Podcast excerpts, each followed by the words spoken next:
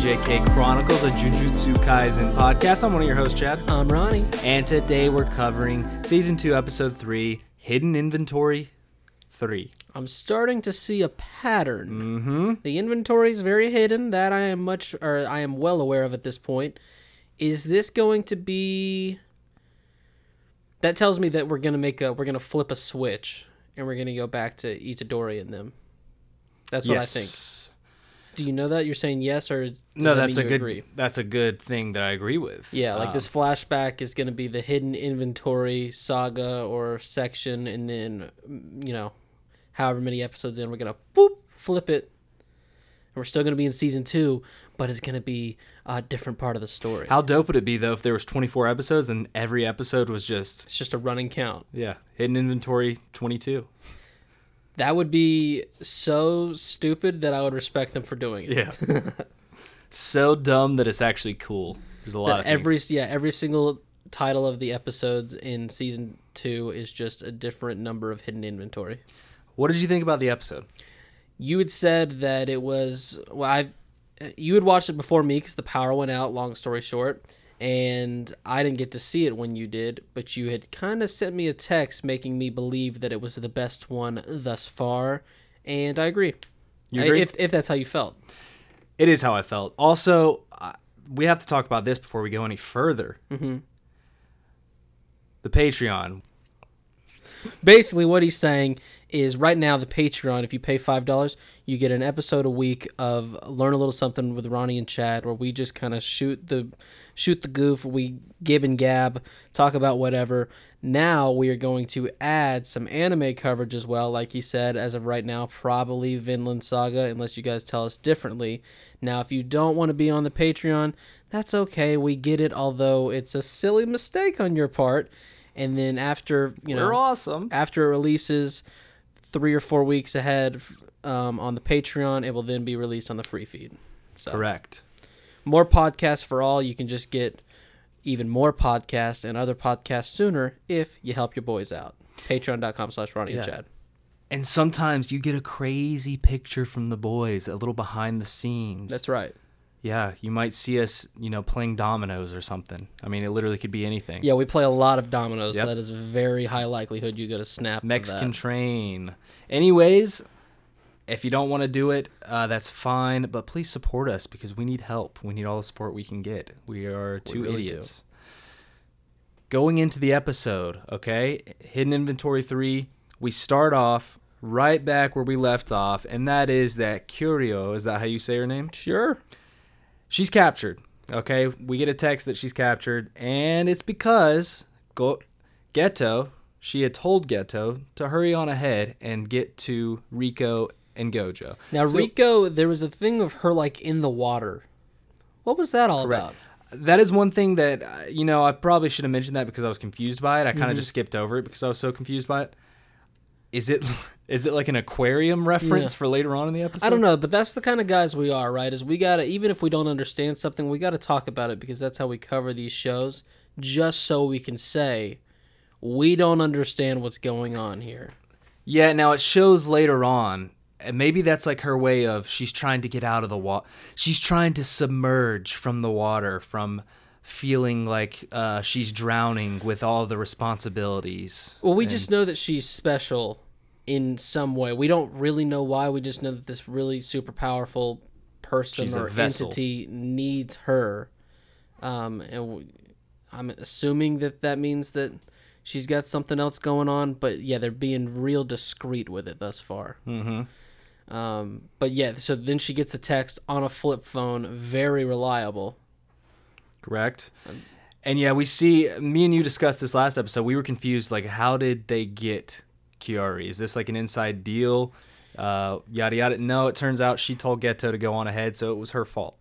It yeah, was which I was fault. glad they did because I didn't want because like we were coming up with all these theories because we were like last time we saw him he was right there with her. So Mm-hmm. if they had just cut away and acted like oh he went ahead but we didn't tell you guys, that would have been bad storytelling. They covered their own tracks and it all made sense. I was like okay. Mm-hmm. She told him to go off ahead. He did, and then boom, someone was watching her. She immediately got trapped because they know that she's basically the only family that Rico has. Correct.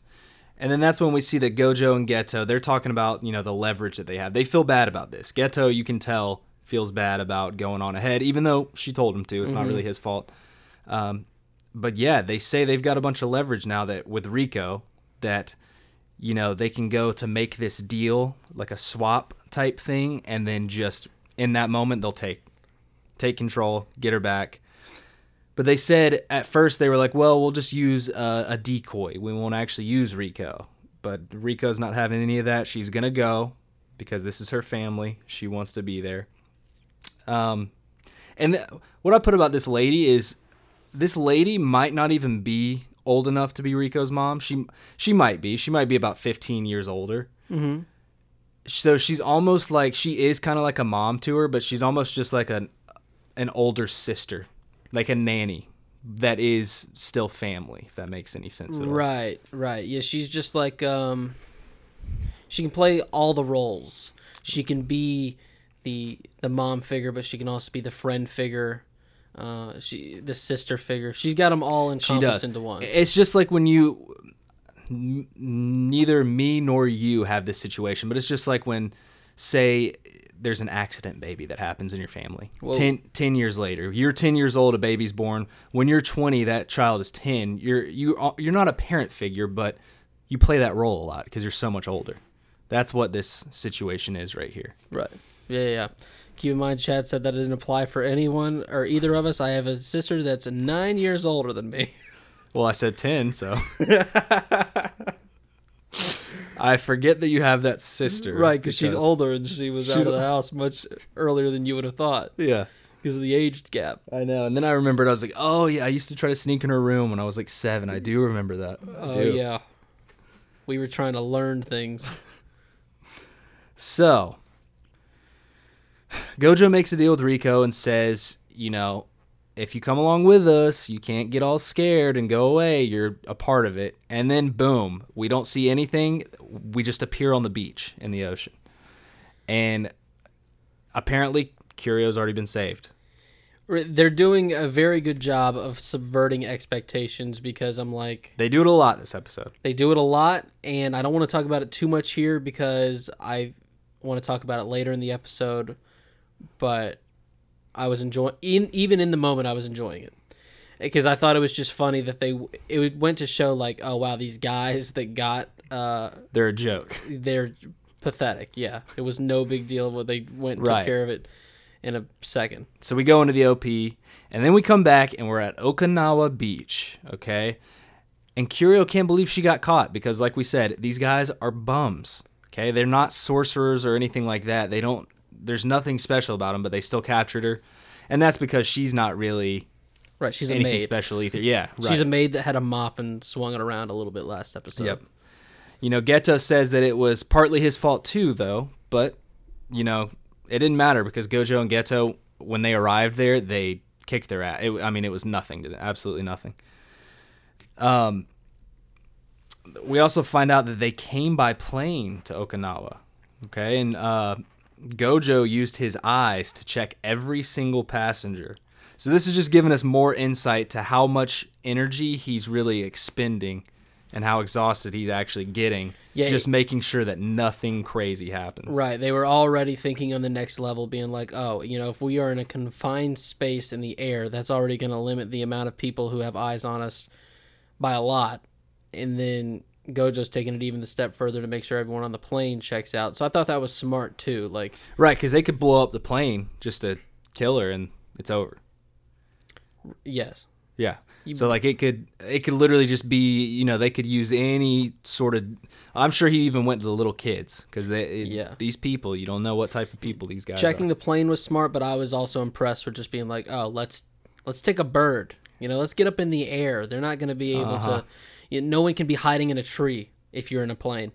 right and then Geto even uses a cursed caterpillar flying machine Uh, I don't know what to call that thing. It's very strange. Oh, it was kind of dragon-like, I thought. to fly beside the plane and make sure everything's And it wasn't flying well. beside the plane. It was kind of lazy. It was riding on top of the well plane. a little bit, but I no, thought it was on top of the Okay. plane, so don't fight me on it because I saw exactly where the dragon curse was. So it turns out tomorrow's full moon is the deadline for Rico and Tengen's merge. It's always a full moon. It always is a full moon. We didn't know this. I think this is the first time they mentioned that. I could be wrong on that part, but I thought it was just like, oh, the 500 years of his is almost up. No, it's a full moon that's involved as well. We should have known that. Always a full moon.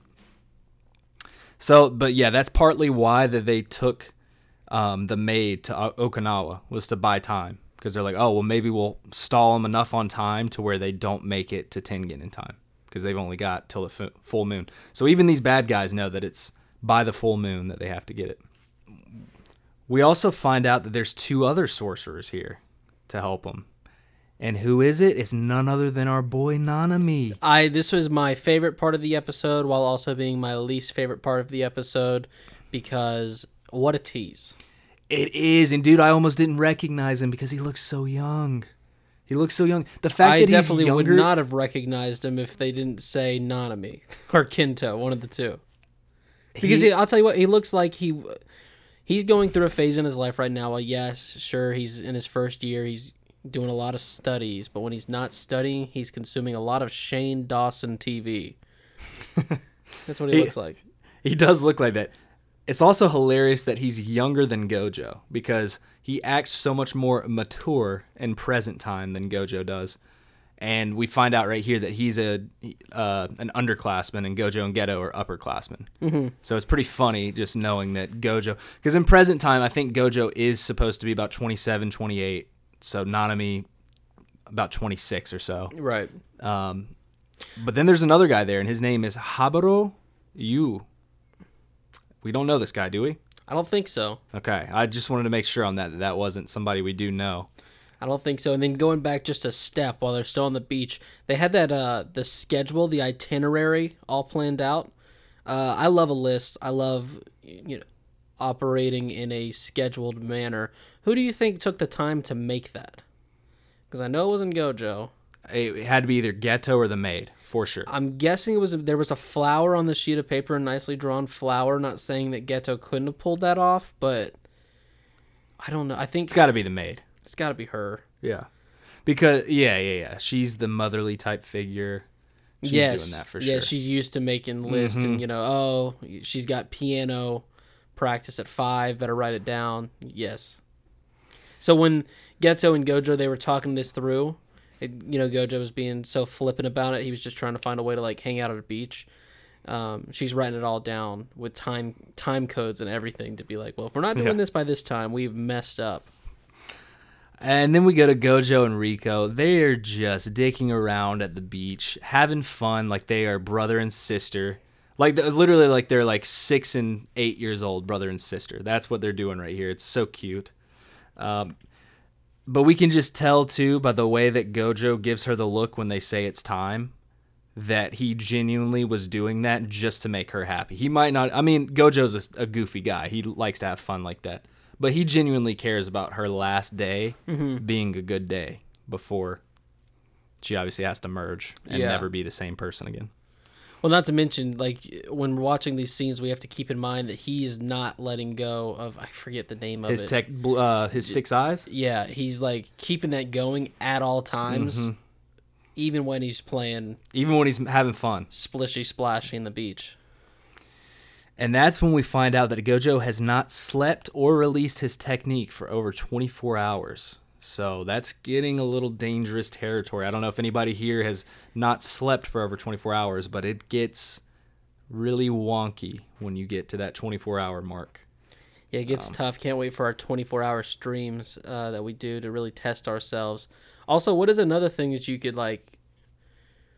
Hmm, what could be an example of something that we could do for 24 hours while also staying awake? Like he's keeping his technique applied, his his six eyes going. What could we do? Hmm. Probably balance on one foot. You think it's that hard for him? Um, I don't. Uh, yeah, I don't know, man. he's so gifted that like maybe breathe solely through our nose, Oh, that'd be so hard. Only through your nose. I mean, I know we mostly do that anyways, but like, Yeah, and I, I want someone to write in with their best uh, their best guess on what's something that we could do that would be as tough as what he's doing. not urine for over Because it's got to be like simple enough to where he can do it, but you just gotta concentrate, and it gets it wears you out over a long period of time. never get an erect Did you say penis? something about underwear? Urine, What did you say about urine? never urine Never urine. for 24 hours. I don't like that one. Okay. So they extend their stay another day, which ticks off Nanami. Why does this tick him off? For one, I don't feel like they're doing a great job communicating with him. yeah, yeah, that's probably why. So that's definitely a part of it. I think he's kind of he's trying to provide backup for something that doesn't want to be backed up, okay. And that's tough. And this is when when we find out they extend their stay, we go through a whole collage of Piano Man playing. Yeah. The most beautiful part of the episode. now, not Piano Man by Billy Idol, but there is a piano Mm-hmm. man playing the piano.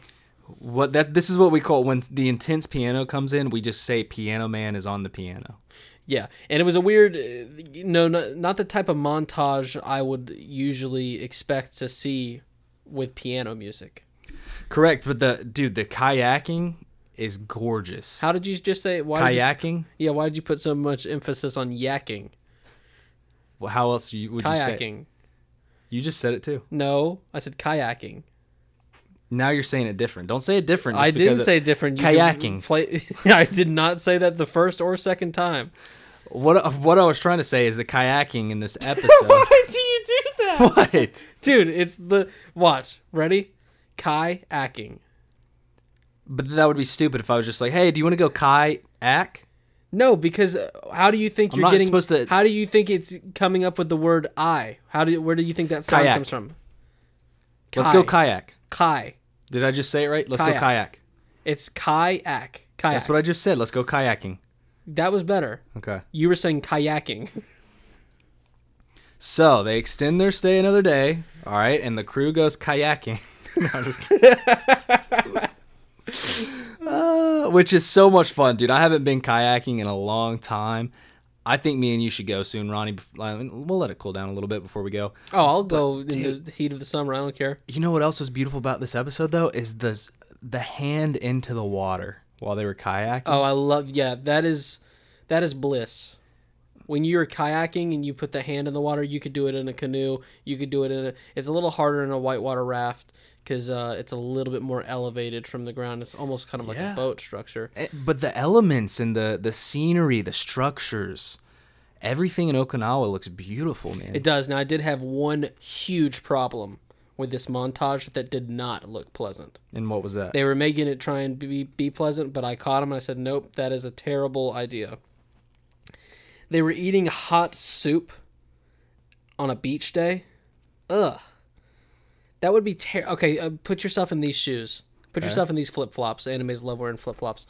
well, they're at the beach, so Okay, go spend a, a day on the beach. Right, you're sitting on a I'm, towel. I'm imagining. Yeah, I was there just a few weeks ago. You got your sand in the feet, or your feet in the sand. Your sand is not in the feet. That would be dangerous. Your feet is in the sand. Okay. Okay. You've uh, swam in the water. You got some salt water in your hair. The sun's beating down on you, but you that's you, you get a nice tan. But you course. just feel that you know you start getting a little bit more exhausted. There's so many. Your body's so mentally and uh, physically stimulated with all these surroundings, and then you go, okay, let's go get a let's go get something to eat. All right, and then you just go up to the shade, and it's still. I mean, even though you're on the shade, maybe you have a ceiling fan on you. What is it? You know, 80 degrees out there. Can't be too cool. And someone gives you just a hot bowl of chicken noodle soup and says, I know. "Hey, guess what? It's 4 p.m. Go to town." It's such a Japanese thing to eat hot noodles all the time. I don't get it. I really don't. It's just not refreshing. It's not. Whatsoever. What what would you would want is just some fish on the plate, maybe some Mm-hmm. hush puppies, iced water, and then ice cream for dessert. That is a perfect beach meal right there. I agree. Am I wrong? Yeah, just something. Give me something I can chew. I think. Yeah. I don't want to be slurping. No slurping at the Yeah, I'm not slurping unless it's a Slurpee, something cold. There you go.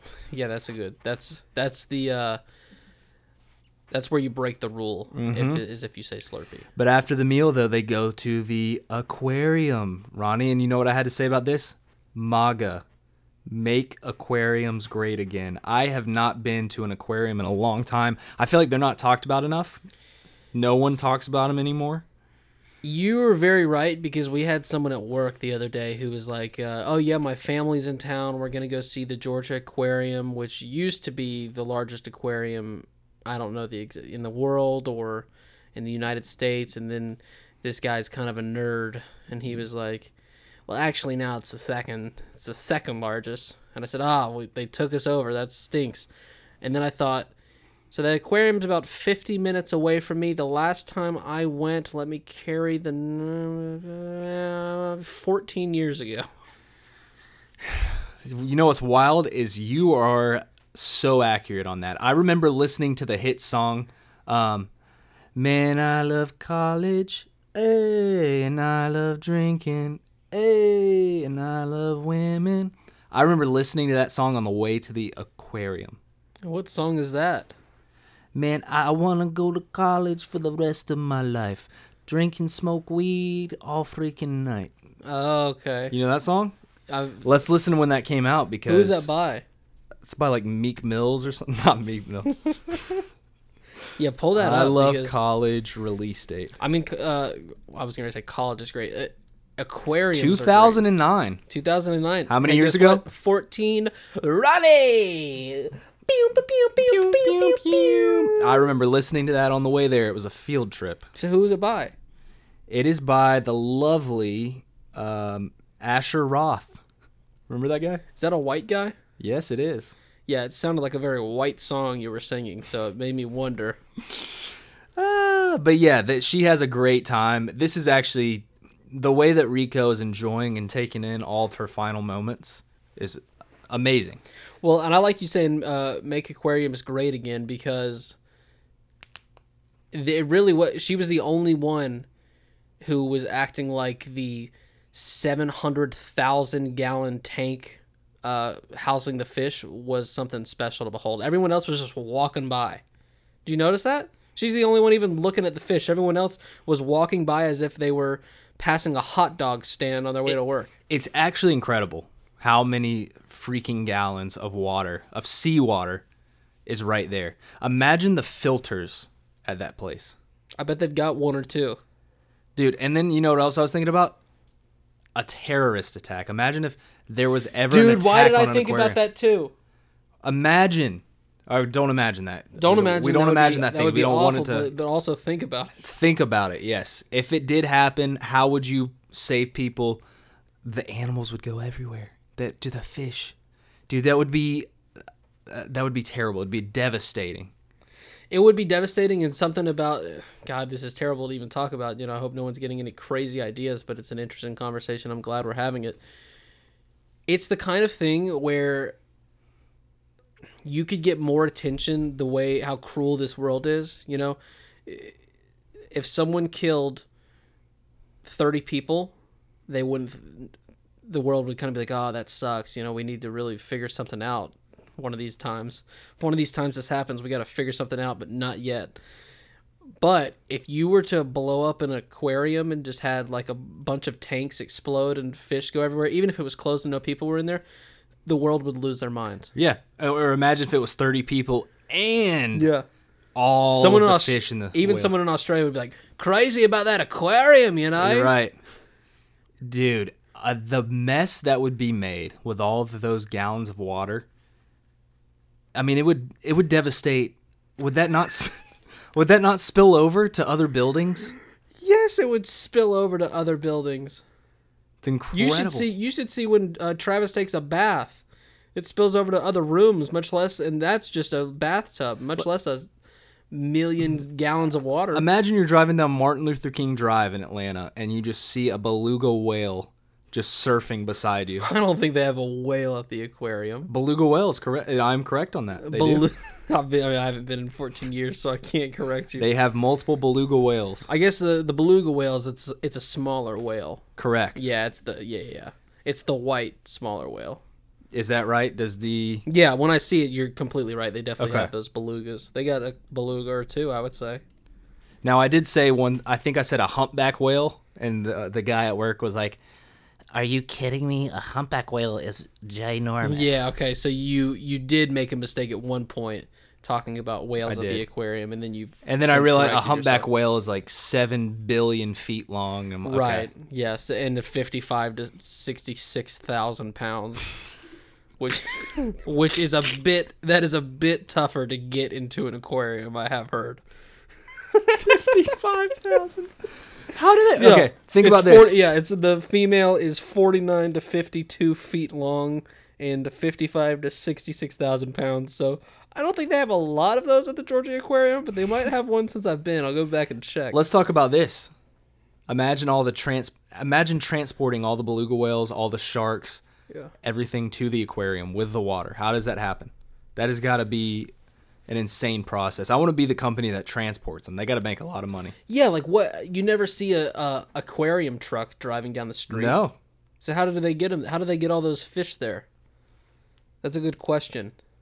don't know. You never driving down the road and you look at a truck and be like, you know what? Did you know that Now- there's a dolphin in there? Now I'm sure it's like a. It's obviously they get all the animals in there. Then a lot of them are probably born in the aquarium. Right, but you but gotta but the process to get there, yeah. Mm-hmm, mm-hmm. And here's the good news: people are thinking, "Wow, Ronny and Chad are talking about uh, explosions at aquariums. Those aren't really nice guys. That's not a nice guy conversation to have." It wouldn't happen because of the dolphins. The dolphins would sniff that terrorist Oh, out yeah. quicker than anything, and would make some necessary moves to quit it. To stop And it. also, you're a loser if you do that. Why would you attack uh, innocent animals and people? which is why I don't think it's ever happened because Right. no one can stoop that low. Yeah, you freaking losers. Okay. So, after that glorious uh, adventure into the aquarium, which only Rico enjoyed, didn't see the other people smiling or anything like that, we then go to, you know what else is crazy? What? Serving fish at aquariums. It's got to be one of the rudest things you can do. That is really rude. Now that you think about it, And I know they do it. I don't know for sure, but I do know they do it. I mean, you don't know it. for sure, but you do know, th- know Yes, that they do it. there's no the way. most- There's not a single restaurant there that serves fish, and if they the do, most Chad sentence I've ever heard. It's like serving uh it's like serving beef tenderloin at a cow petting zoo or something. That is very similar to what it would be, but I don't think that exists either. So I don't know why you're so confident in the fish being served at the Georgia Aquarium So or we, aquariums at all. Are you looking it up right now? I'm just gonna type in Georgia Aquarium menu while you're talking the notes, and I'll see what happens. So we finally go back to the Tokyo foothills where you know, we're in the Jujutsu High barrier now. Geto thanks Gojo for working so hard and being like, Gojo, this might be the hardest you've ever worked. Mm-hmm. You know, just staying focused at all moments. And that's when Gojo lets go of his technique. Coconut shrimp at the Georgia Aquarium. Told you. Disgusting. And right when he lets go of it, Oh, a katana right through the chest. I mean, this was one of the uh, sh- most shocking things in the show so far, and it happened the instant he let his guard down. but it was still kind of calm at the moment. Like I wasn't worried yet. He got Yeah, because he kind of was just like, "What the heck?" Like he didn't even feel it almost. yeah, And the craziest part about it too is that they are in Juju High, the barrier of Juju High. So how did he get through this? Is it because he's not a cursed user that it doesn't affect him, or that's kind of what I took it as. yeah? that So- he doesn't have any curse, so he's just a he's just a dude walking. But we'll talk more about that here in a second. But that's when Gojo turns around and asks if they've met before, and that's when Toji says, "I'm terrible at remembering guys' names too, so they have met." But this is so this is cheating. It is cheating. It is cheating for sure because Gojo was so young when they met. Well, we'll see here in a second. That's when we go. It goes straight into the calling card. It was a perfectly placed calling card. Okay, yeah, like right think about some of your parents' friends when you were like four years old, and then you know growing up to be sixteen, and then seeing them again, and then them being like insulted that you don't remember Well, but, well, this is what's crazy. It's even worse than that because we go into snowy flashback. Toji says that once upon a time he just went to go see the chosen one, you know, of the Gojo clan in person. He didn't even go to meet him and say hey or anything. He just wanted to see the kid with the six eyes. So he says, "Go." We see Gojo's probably like eight years old at the time. Mm-hmm. He's pretty young. He is the only person. The thing with Toji right here is that he didn't even confront Gojo face to face. He snuck behind him and was just watching him from behind. And that's when Gojo turned around and noticed him. And he, that that in that moment is when Toji realized that this kid was a problem because he's the only person who has ever caught him or sensed him sneaking up on somebody. Now I don't exactly even know what that means, but that is just a cool attribute Yeah. to have. Like I want to say what I think it means is that when he's purposefully like tried to sneak up on somebody, no one has ever caught him, right. and and he purposefully did it right there, and Gojo instantly turned around and he. But it's just awesome that he saw that in that moment. He goes, "Holy shit, that guy is a pro- that kid is a problem." That's something though that like if that was true about me, like maybe I've always walked behind people and no one's ever turned around. I wouldn't even notice. Like it wouldn't even register with me unless I was constantly sneaking up on people to murder them or whatever. But now I'm inspired. I'm gonna start trying to be more of a sneaky Yeah. guy. Like I'm gonna see how many people I can just be behind and see if they ever turn around. Yeah. So I can just start telling people that I'm like, yeah, I was actually behind you two days ago. You didn't even know. Yeah. you didn't even know. I was behind Harry Styles a few moments ago. Yeah, I'm gonna say that that's gonna be my new pickup line. The girls will love that. Be like, yeah. just uh, I'm pretty sneaky. I was actually behind you when you were getting in your car two nights ago. You didn't even turn around and see. They would love that line. Um, but yeah, in that moment, that's when he knew when the time came, present time now, he knew that he must wear him down, which he does absolutely perfectly. Yes, now is when we have to talk about it. See, this was really cool storytelling that I appreciated because they he straight up was telling you what he was going to do in the second episode, and I fell for it every step of the way. Like when the Yep. maid, when Kiori gets uh, taken, I go, "Oh, that's what next episode's going to be. It's going to be we got to get her back." Or is there some other fishy business with her going on?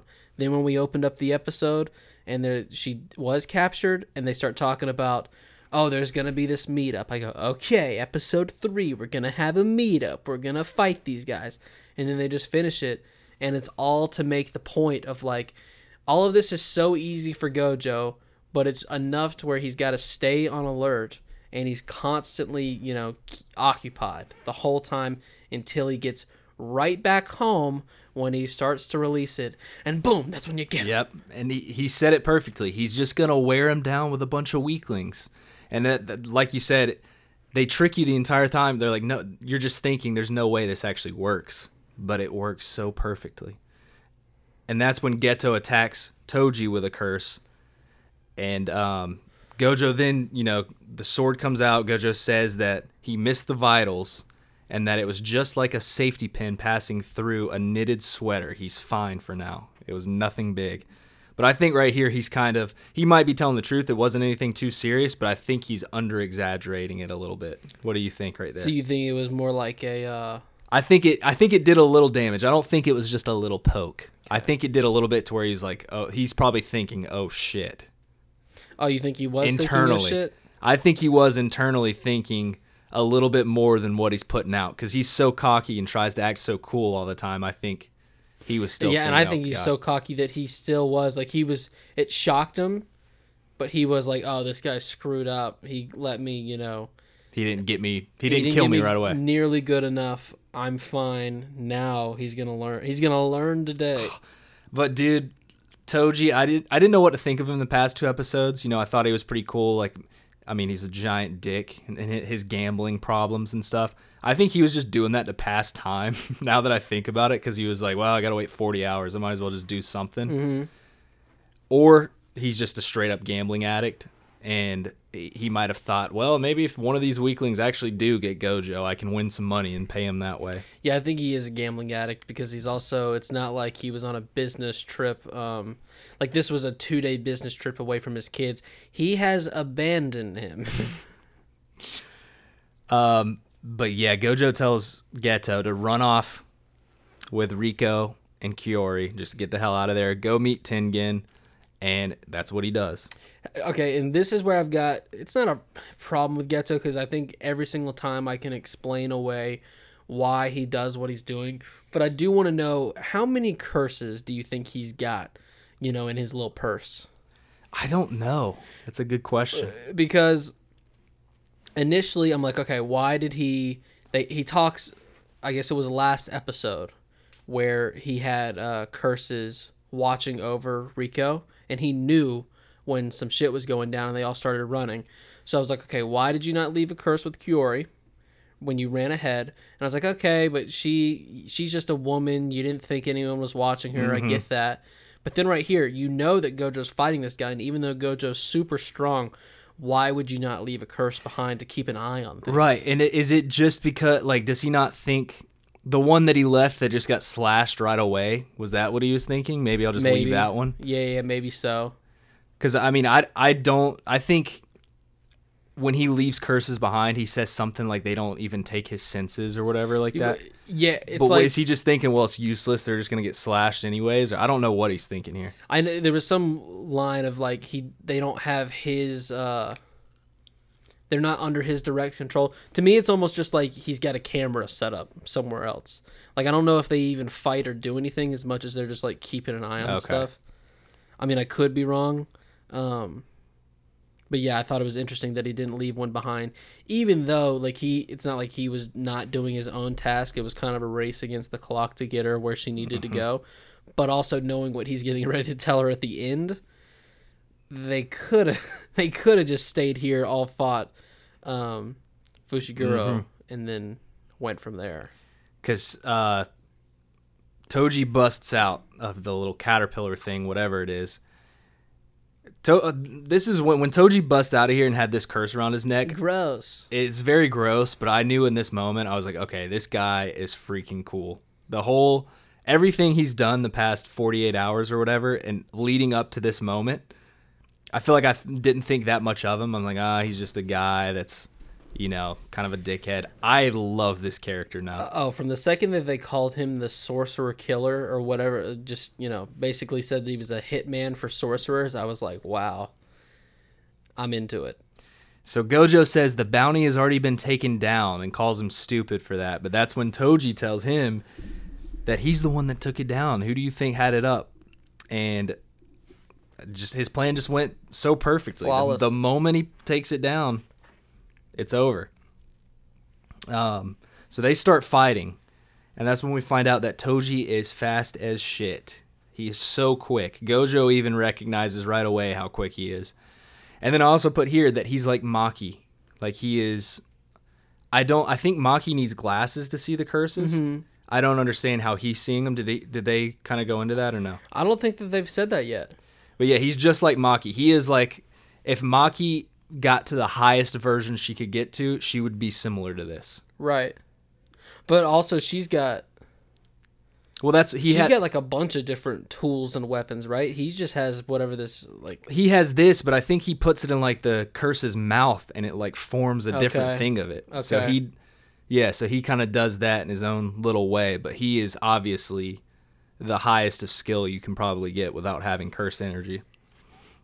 Um, but yeah, it's a heavenly pact that he uses. Uh, that's that's when the animation picks up. Okay, Gojo tries blasting him before he can get close, to which he actually does, sending him flying. Uh, he gets shot through buildings. This is classic Juju. I don't season one. I don't know if you remember, but Oh, there was I a remember. lot of through buildings. So yeah, Gojo tries following the curse on his back because he can't f- sense him because he doesn't use curse energy. But he so he then uses maximum output blue to disassemble all the buildings around him, take away all the cover so he can't hide anywhere. But he does that and Toji then sends all these fly heads at him. Okay, this these fly head curses at him coming his way. And they were all so unique and gross. They were. Which I, I mean, from an artistic standpoint, I appreciated. Way to really put the time and effort into uh, developing all these different gross flies. Right. And Gojo then thinks, you know, oh, he's after Riko now.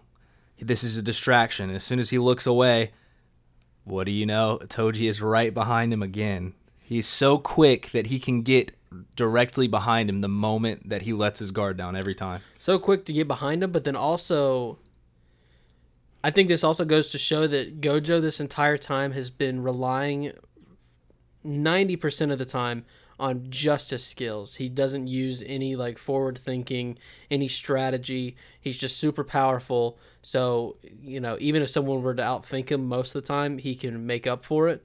This is, but this guy is, you know, superior to him Oh, when it yeah. comes to game planning. Oh, and, and, and it shows his youth too. I mean, he's literally in high school. Like, right.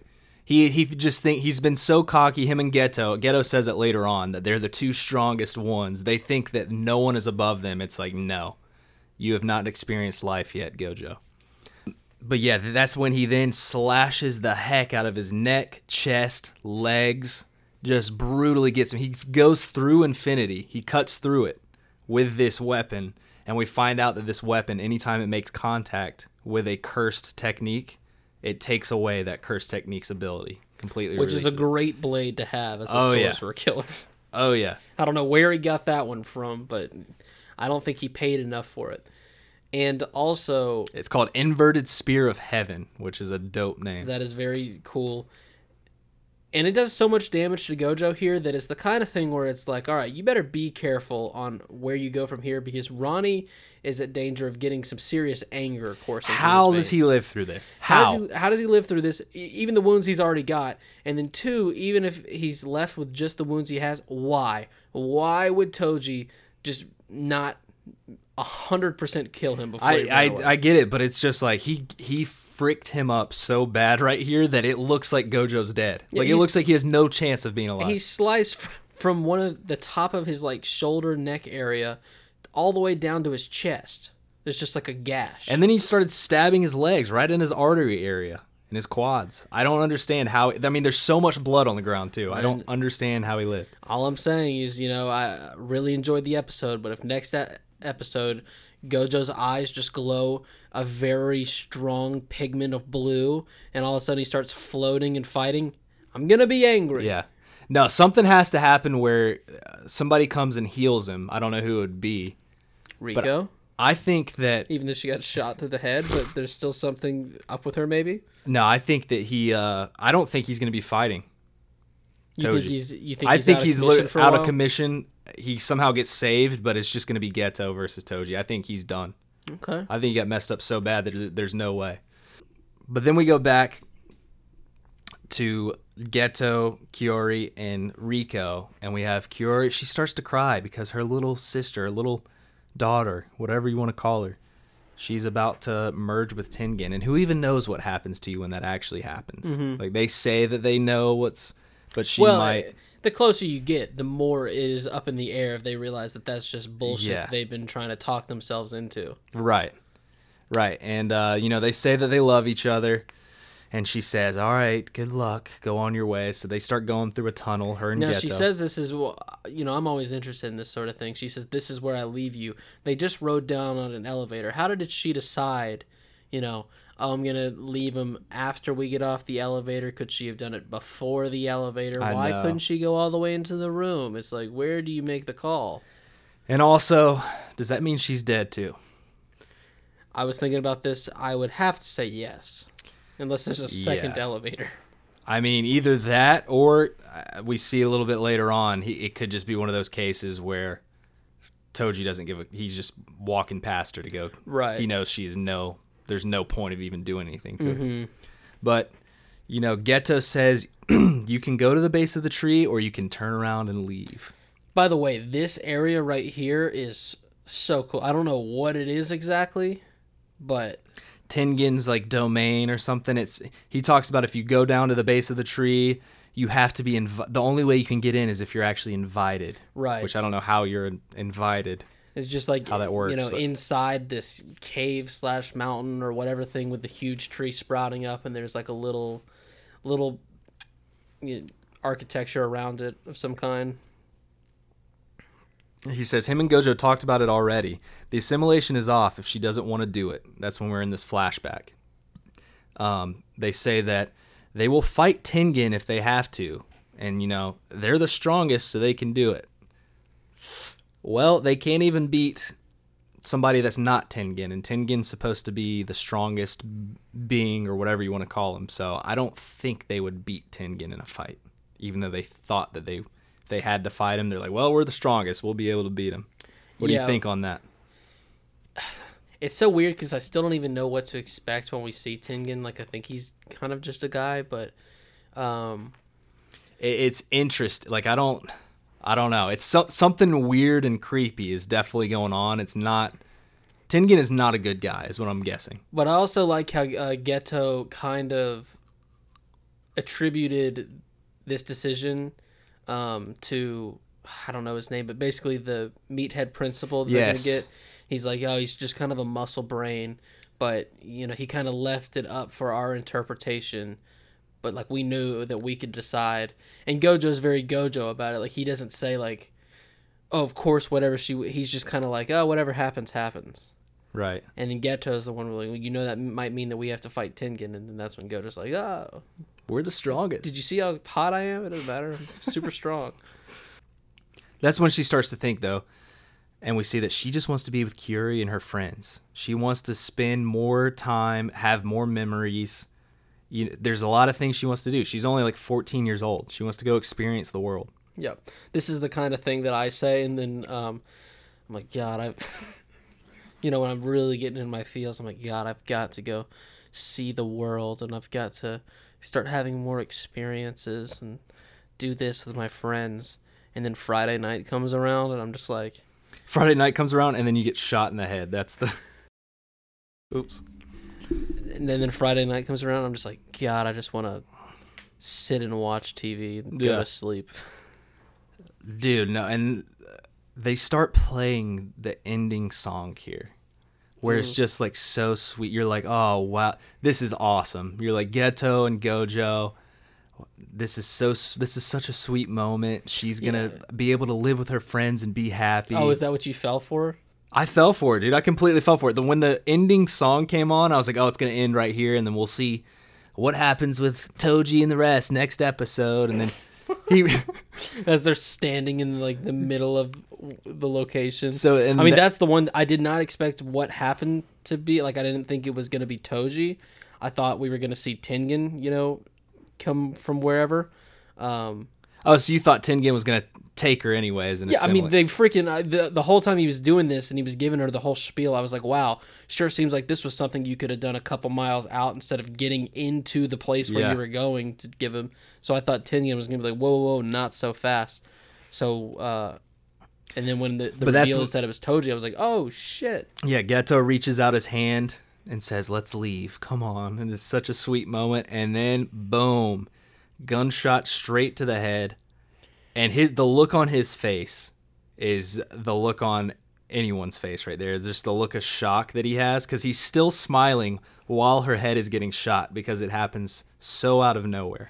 Which this is also a great point of where I got caught up in the storytelling because you forget that to- like his mission was to get her, but from the very first second that you start seeing him talk about all that, he only refers to go he, like he's just saying he's saying like oh getting her that's not the problem i just have to get through gojo and so then when they're split and he gets gojo you're like okay mission complete but no he's still got to go finish her and i wasn't thinking like that so Well, then he even says too, "All right, you're free to go." But he doesn't even care about Geto. After Yeah. he kills her, he's like, "Yeah, whatever." I mean, he knows that Geto is gonna come after him. Right. Like he's not just gonna leave, but but you got to try right. And then he says, "Why are you here?" And he says, and that's when Toji then says that I killed Gojo Satoru. And then that's when Geto has the face of a demon and uh, this is what's awesome about Geto is that in the present time, he's just such a dick and so. But i know seeing him here, we're obviously seeing the stuff that makes starts to slowly make him turn into that. I mean, seeing her get shot right in front of you, that's definitely gonna scar you a little bit. well that's gonna scar you and then i was already starting because i'm trying to come up with ideas of like what's gonna turn him so bad and then i was like well we know i was like okay so gojo's pretty wrecked now Geto's got to fight him gojo just lost to him which makes me think you know even though gojo was kind of caught unaware i'm thinking like right now who are you gonna pick to win this fight? Toji. Right. Yeah, I would have to pick, pick Toji. So I'm like, is this something where he kind of takes control of him, like kidnaps him, makes him hang around for a while, and starts messing up his worldview? But then No, his, but his whole thing is that he only thinks cursed users should be the ones, and this guy's not even a cursed user. he's not. Do you think he? What if he kills Toji? He might actually kill him, or maybe Tengen. It's Tengen actually comes out right here and does something too. I don't know. I shit's wild though. There's got to be. I mean, do you think Riko's dead? Yes. Really? You think she's dead? I think I think she's dead dead. I think that's why Geto. I think everything that has to go wrong goes wrong here, and that's why Geto is so messed up in the head in the present time. I think it's got to be because they already talk about how terrible the Shiba Shibuya incident is or whatever. Uh, they talked about it in season one, just how you know everything went wrong. I think it just continues. It, uh, there's probably even more to come where it just keeps going wrong and wrong, and that's when Geto just finally loses it and turns into whatever he is now. I don't know how he lives th- through this though, because it does seem like Toji is way stronger than him. Mm-hmm. But maybe Toji does capture him, and I don't know. there's still got to be a Tengen element because you got to keep in mind it's not like um, if Tengen didn't get Riko that he dies. No, it's that he becomes even more of like a life force, so much that he's not even human anymore. If, and so that's going to be a big problem. So there's got to be something there that we Okay. gotta uh, we still have to see. Yeah, I don't know. I'm super excited for the next episode though. The the cliffhanger here. Toji is an awesome character. I freaking love that. That guy is a G. Okay? Yeah, you love people who kill off main characters. You've always said that, He didn't kill off Gojo. We know Gojo's alive, so we're not worried about him. right? He, is, but this guy's an absolute G. Yeah, you love. Let me rephrase that. You love guys who shoot little girls in the head. She was 14. She's almost an adult. But she was little. Do- So here's the big question. Did you say she was almost an adult? Creepy! Yay! Creepy! Here's the big question though: Is Toji alive in present time? That's the biggest question. Does Toji make Yes. it out of this alive? Because th- th- this is what stinks. I, I, hope don't. so because he's such a cool character, and I want I, want to see the fa- I want to see the father son reunite. I don't want Geto to be the main villain of the story. I want him to be. Well, there is Sukuna. I, I know Sukuna is, but like, there is the guy that's feeding on fingers inside of Itadori. But do you think Geto ends up becoming good again? yes, Okay, th- that that would be awesome. I'd love to see that. yes. I mean, he better. He, oh, he's so nice. He's such a Not nice anymore. guy. End of episode. end of episode what a good one like you said i mean one we get the fight on our hands but i'm not even so much inter- interested in the fight. I just want to see the outcomes after the fight like where where is all this going? And it's also hard to say because now i got this whole uh, hidden inventory idea of like we're gonna flip out of this here pretty soon and we're gonna go back into the present. What is the hidden inventory again? it's just the name of the episode. I know, but do you think there, like, do you think there's a hidden inventory besides Riko that can assimilate with Tengen? yeah I- I maybe was- that's what it is. i've been operating under that that's what she is the hidden inventory okay. Um, so I could maybe there's another element to that as well, but All right. yeah, follow us at Ronny and Chad on social media. Subscribe to the YouTube. Uh, check out the Patreon, like we were saying, patreon.com slash Ronny and Chad. Just give it a try. If you don't like it, you know, not cancel your subscription.